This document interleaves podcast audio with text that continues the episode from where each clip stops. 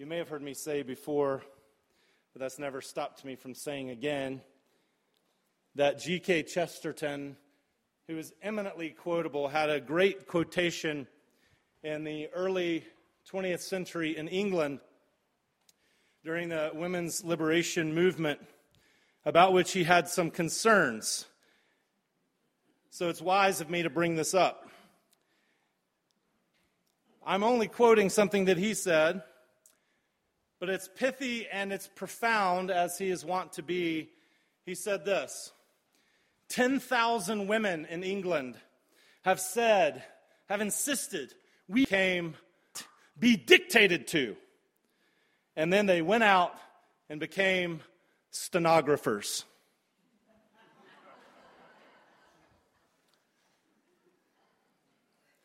I gauged that 67% of the people understood what I just said. 10,000 people have said, We will not be dictated to, and they went out and became stenographers. And when he said that, though it may anger many, he landed on the very same truth that the Apostle Paul is unweaving and unwinding before us today. And that is this there are all manner of ways that we are influenced, that we are mastered, that we are enslaved, and we don't have any idea about it because it feels like an exercise of our own autonomy. It feels like we're demonstrating our prowess as a person. We're deciding. And so it feels good. And so it never even occurs to us that someone might leave one kind of calling to go to another kind of calling, thinking that they are acting as free agents when instead they've been sold a bill of goods. They're just trading slaveries. And it happens to all of us, says the apostle. There are all manner of ways in Western civilization think that the way you get free is you do whatever you want.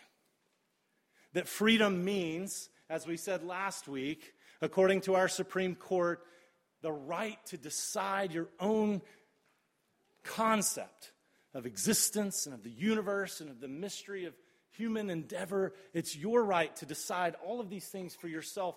That is the dogma of Western civilization. That is the internal messaging that we have embraced, and it coincides with what is indigenous to our natural states.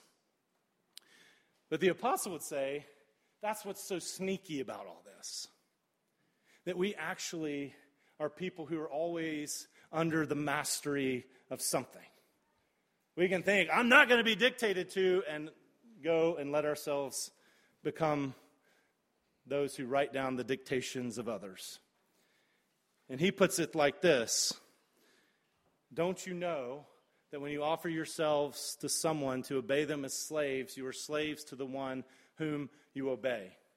And in typical Pauline fashion, in typical biblical fashion, they lay out some clear dividing lines without any kind of middle ground which makes it a little frustrating and it might make kids seem a little simplistic to you, but not if you think about it.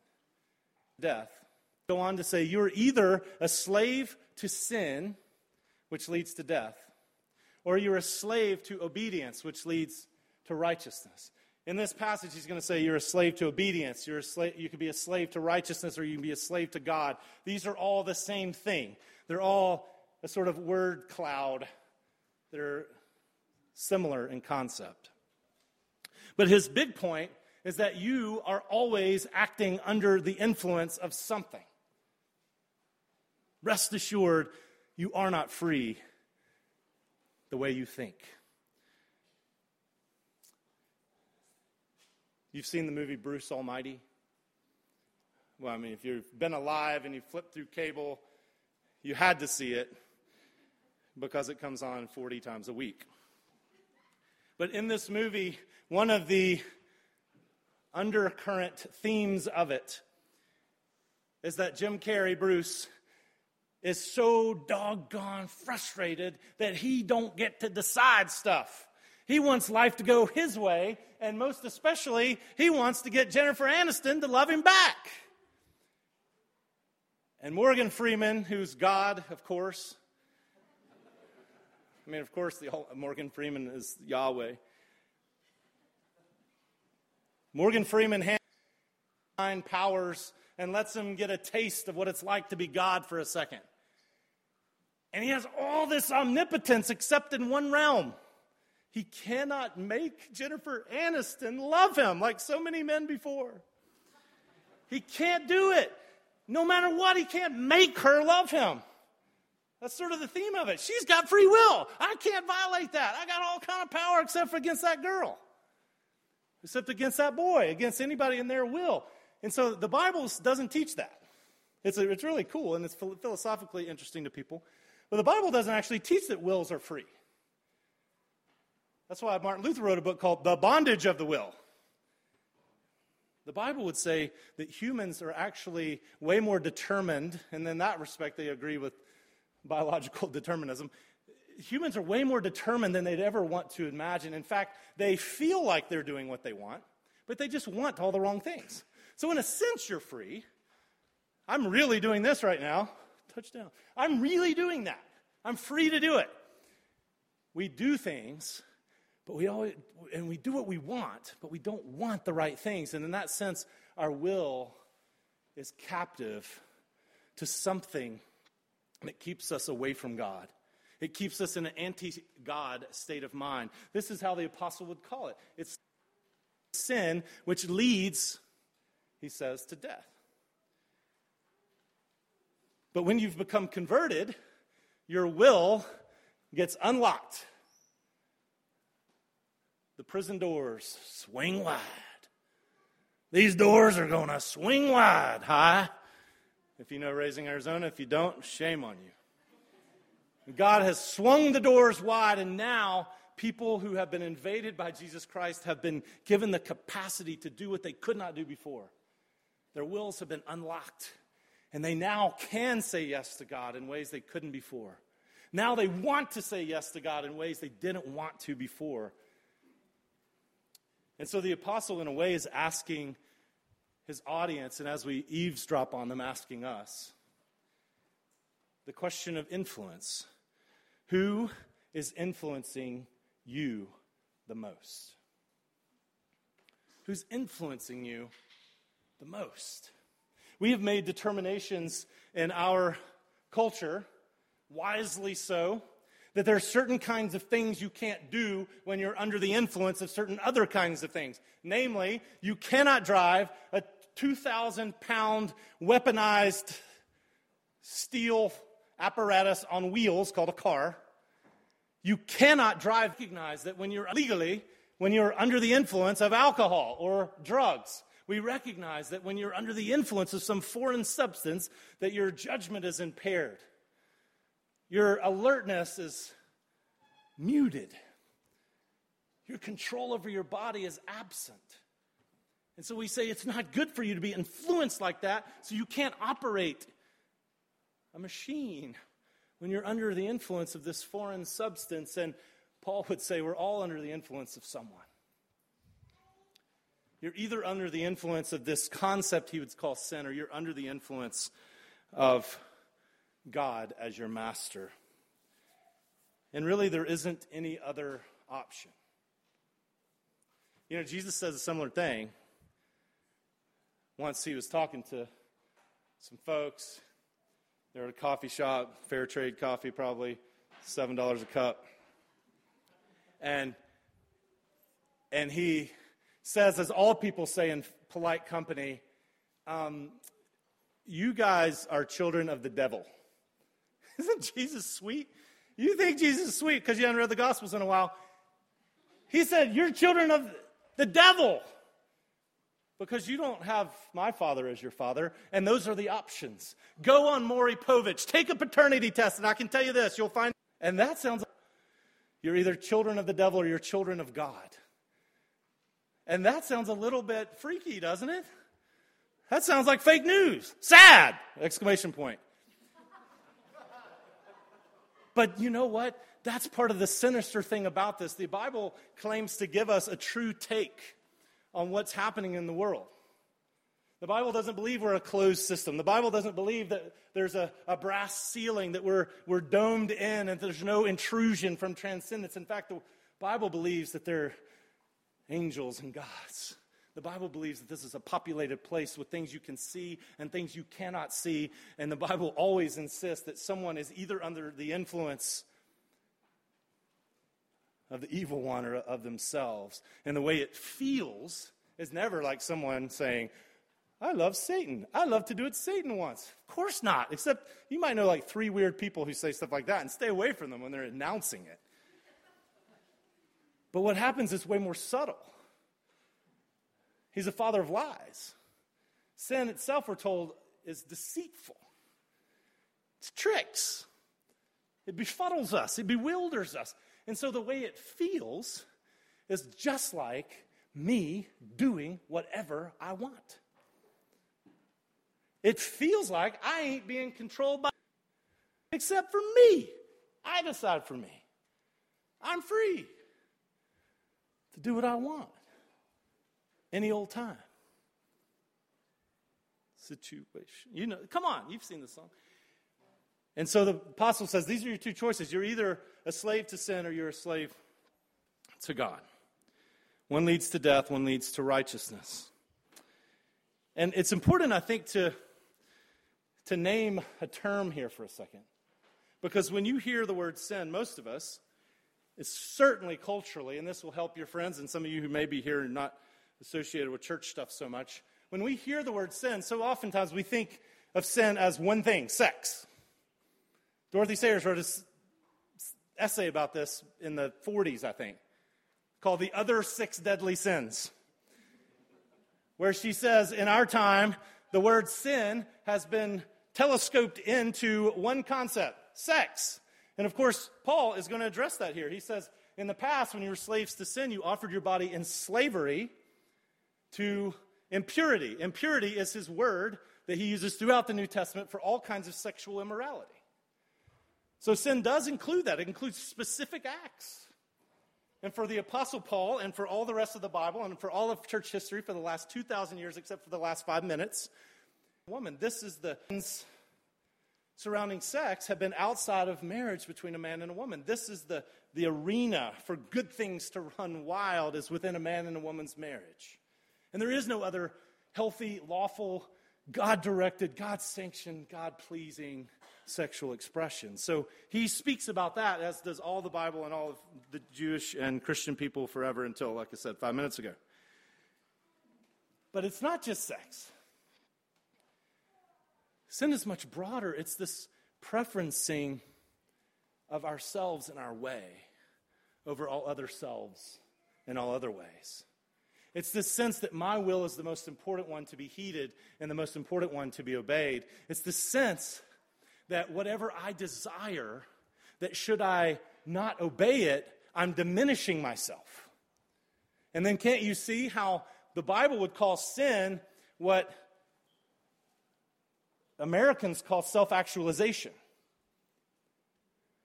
Americans would say if you're married and you don't want to be, you can't diminish yourself and just run away and stay in a marriage. What's wrong with you? Follow your heart, man. And they never say, follow your heart so long as your heart is good, so long as your heart is informed by love and care and consideration for other selves besides yours. The world. Follow your passions, so long as your passions are useful to the world. And you have an opportunity that's not going to injure people, but help them. But we don't qualify it. We just say, follow your heart. And the Bible would say, no, stop it. Don't follow your heart. You can never follow your heart safely until you know that your heart has been acted on by Christ. And then you can start to listen to parts of your heart. He says, you were slaves to sin, but thanks be to God, you wholeheartedly obeyed the form of teaching that was entrusted to you. He used the word obey, teaching. It was presented to you that Christ was meant to liberate you from your preoccupation to yourself, from being stuck in the gloomy dungeon of yourself, from being allergic to God, from being in competition with all other selves. And he said, I'll forgive you for your inabilities to keep the law. I'll forgive you of them. You're all clean. I'll take away all your shame. I'll cover you in my righteousness.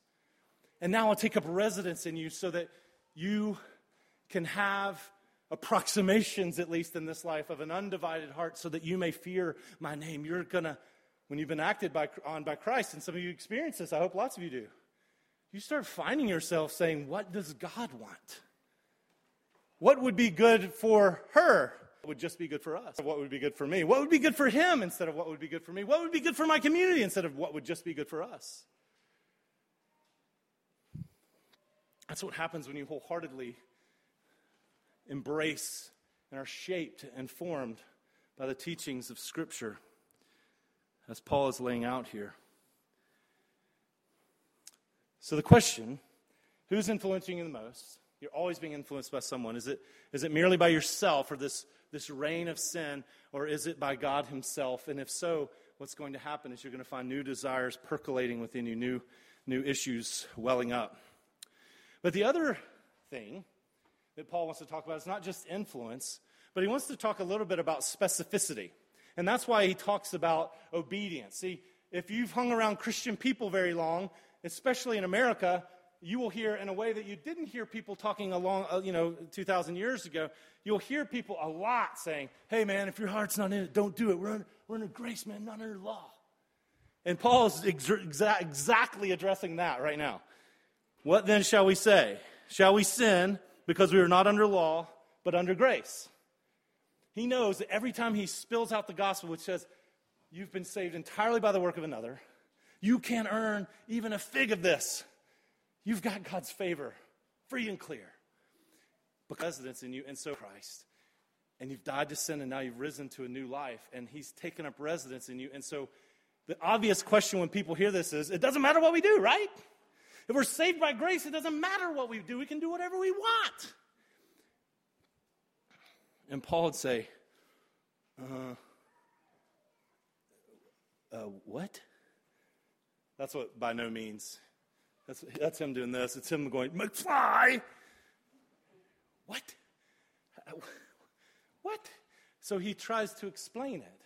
No, no, no. What's happened is you were dead in sins and transgressions. You were held in dominion by Satan, and you have been ripped out and put in the kingdom of the Son that He loves. You've been acted upon by Christ. You've been given a new disposition. Formerly, you were like my former, like the Hennigers. They used to have a dog, this uh, I can't, a Chesapeake Bay Retriever that had three legs because our the people who lived in our house before us shot him, which is why he hated me. And so he only had three legs, but that did not stop him from retrieving. That did not stop him from interrupting anything that you were doing. He would stand there with a log in his mouth, a log, like a tree sized log because he wasn't messing around. He wasn't no sissy three legged dog. And he would drop that thing at your feet, and if you did not immediately throw it into the creek for him to go with his three legs to get it and retrieve it to you again, he would go, Whoa! And he's like, That's, I can take. You see how close I am to your hand? I've got sharp canine teeth here. I can, uh, I can take care of your hand if you do not obey me. Whoa! So you would throw the thing again, you try to be talking there, he'd be standing on you, slobbering on you. Roof! because he couldn't not retrieve. And what would you think if all of a sudden that dog came up to you and was like, Oh, I'd really like to retrieve, but I can see you guys are talking. Roof. He like puts a paw on your shoulder like kids trying to interrupt their parents without interrupting them. He would have to have a new nature, right? He would have to have something happen to him, a new nature. And Paul would say, that's what's happened to Christians. Is that when you believe in Jesus Christ, you were formerly like this dog that could not sin. You could not just choose your own way. Even when you were doing good, it wasn't for God, it was for yourself. And then God invades you and you get a new nature. Spirit of Christ lives within you. And all of a sudden you find yourself weirdly saying, huh, I wonder if I should give away money. I wonder if I should help that poor person. I wonder if I should step in and offer to help that mom who has 16 kids and looks a little frazzled. I wonder if I should not gossip about this person because that might hurt them. I wonder if I should tell the truth right now at my job, even though it might be costly to me. You start finding yourself saying, Hey, Lord, help me to do my job. You got a new nature. You start thinking of everything differently, and you're thinking, What's happening to me? You got a new nature. And so that's why Paul would say, That's why you can't say, you're under you're not under the law anymore, not, which is you're not under the penalty of the law. But you're now in this new domain of God's grace, which sets you free to want to please him and to try to please him. And so, Paul, when he says, You're not under law, but you're under grace, but then he goes on to say, But you're slaves to obedience. You offer yourselves, the members of your body, as members of obedience, which leads to righteousness. The result is eternal life. His whole thought is, you know, at the beginning of his book, he talked about preaching to the Gentiles the obedience of faith. His whole thought is once you believe in Christ, something happens to you, and you have a whole new take on reality. And if you really believe that, then you can't but not start to live differently. That doesn't mean your old nature doesn't pop up, but all of a sudden you see the world in a new way. Christ is king of it, He's Lord of it. He's the decider of my destiny, and my destiny and my times are in His hands. You start to believe that take and you act as if it's so. And all of those actions always become very specific. That's why Paul in Corinthians can say, neither circumcision nor uncircumcision counts. What counts is keeping the commandments. In some places, he can say when you've got a new Christian say that, what counts is keeping the commandments. Because Paul thinks that when you've got a new vitality of Christ in you, then you're going to want to keep the commandments. And he knows something that Americans don't know about love. And I'm going to give you this free marital advice. Love is not a virus, and it's not like a sensation when you've had that perfect amount of coffee and you just like you just feel like the world just got better that's not love that's that's that's a strong sense of affection and infatuation and those are wonderful sensations that people get but the bible never talks about love primarily like that the bible talks about love in terms of very specific practical kinds of commands. That's why Jesus says, If you love me, you will give me lots of flowers. Oh, wait, no, he doesn't say that. He says, If you love me, you'll do what I command. And Paul is talking about offering ourselves as slaves to obedience. Mike Mason said one of the problems about marriage, it's that marriage advice. One of the problems about marriage is that it's not that love is too amorphous, it's that love gets so doggone specific. And it starts to take the form of so many commands in a relationship. Thou shalt not, for shall not day of your anniversary. Thou shalt not fail to take out the trash when thy bride has asked thee to take it. Thou shalt not run the power saw in the garage when the baby is sleeping. Thou shalt not leave wet towels recklessly strewn about the bathroom floor. Specific commands, and they're opposite ones. If I think about them in our own life, this will change your life if you start to think like this. If you start to appreciate what other people are doing for you and what you could do for them. I think Kathy Youngblood demonstrates her love for us in this that while we were yet watching the Braves game, she washed the dishes. She demonstrates her love for us in this that while we yet had soiled the clothes with all manner of dirt from baseball fields, she washed them, though we did not deserve it. Though we were yet hungry, she cooked supper for us. Though we did not pay and we did not probably properly thank her. See, love always, whether it's an employer with an employee or vice versa, or with roommates, or with good friends, or with parents and kids, always winds up taking the form. Don't do specific commands of consideration, of thoughtfulness. Don't do this because that would hurt them. Do this because that would be a help to them. And therefore, Paul says if you're a slave to God, and he's your primary influence, then you're going to listen to the things he says. He's going to have your ear, and you're going to think about what does God care about? Well, he cares about other people, and he wants me to also. So he gives me these commands. Like, don't envy them. Don't covet against them. Don't take things from them. Be generous to them. Speak truthfully to them. Don't use them lustfully. Don't use them sexually. Don't use them economically because they matter to him. specific commands. But see, one of the things that can happen, though, and Paul recognizes this very well, is that you can offer yourself to obedience, but sometimes you can go back to living as if you're under the slavery of sin. When Kelly and I were first married, we lived in Nashville, we had a duplex uh, mate. No, I don't know. They weren't our mates, but they lived next door. And you could tell from the beginning it was an interesting combination. You had a, a sort of a construction worker from Texas and a nurse from Canada, and I have no idea how that happened. But this, this, uh, this little guy, I liked him so much. They were so entertaining. And his wonderful family had a little kid. So big you could take my. And one day I was talking to him and admiring this, this gigantic truck he had. It was so big you could take my Nissan Sentra and put it right in the back. You probably could put it in the cab of the truck. And it was, it was, it was a truck bigger in our neighborhood, bigger in our house. And I was asking him about it. I was saying, man, this is a fine truck. Da, da, da. I was asking him how, you know. And he said, oh, man, yeah, one day I just drove right by the dealership on the way home from work, picked it up, drove that thing home. And I said, without telling your wife? Ha! I didn't tell her, nope. And you can bet I was on the couch for three days after that. And I thought, that's it, three days? As a young person, I was particularly startled by this revelation because I had this sense like, wait a minute. I didn't think married people were supposed to buy a $400,000 truck, which is what it had to have cost. Isn't that, is that about reasonable? A $400,000 truck without talking to their spouse because that's a huge decision that affects both of your lives. And you're, you were living like a single person even though you were married. You were living like a person who's untethered to another even though you were tethered to another. And we all do that. And so Paul is saying, well, you have an opportunity, though, all the time.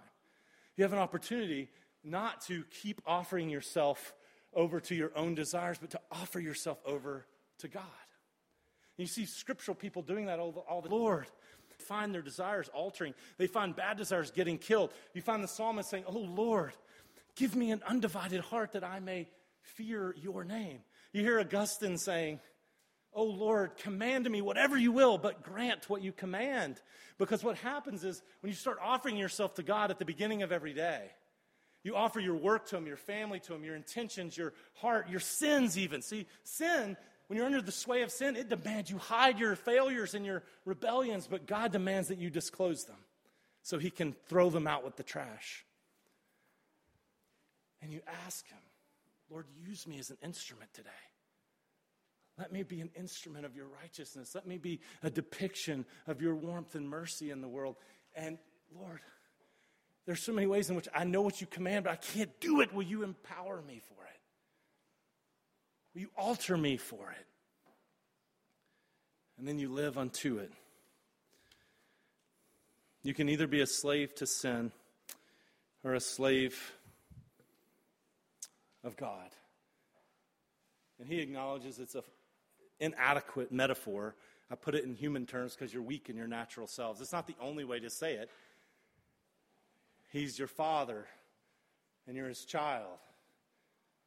The hymn writer said, To see the law by Christ fulfilled, to hear duty voice changes a slave into a child, and duty into choice. It's important to realize when you're thinking about this day and tomorrow? Who am I offering myself to? Who has my ear? Who am I most being influenced by? What specific commands is my allegiance taking? Is it taking sp- specific obedience to my own preferences or specific obedience to God? It's worth asking yourself who's influencing me? And as you're answering that question, you might ask a follow up diagnostic question. It's helpful sometimes. Have I ever stopped doing one thing because of my love to Jesus Christ? Or have I ever started doing one thing because of my love to Jesus Christ? And if you don't know an answer to that question, well, then have some conferences with Jesus and with your Christian friends and and offer yourself to Him and say, Oh Lord, move me to walk in your ways. Produce your fruit from me because that's what life was made for. Sin as your master has no interest in your flourishing, has the intention as to pretend that it does. Jesus, as your master, has the intention, as Jag read to us, of breaking the bars of everything that yokes you so that you may walk with your heads held high. He wants you to live forever, He wants you to have dignity. He wants you not to hang your head in shame or be eaten up with guilt. He doesn't want you to be mastered by pornography or by debt or by anger or by gluttony or by bitterness. He wants you to be set free from those things because He's a good shepherd. And He wants you to receive the gift of eternal life, not to earn the wages of a life serving yourself called sin. Will you receive His gift? Will you offer yourself to Him? Oh, man. I hope you will. Amen.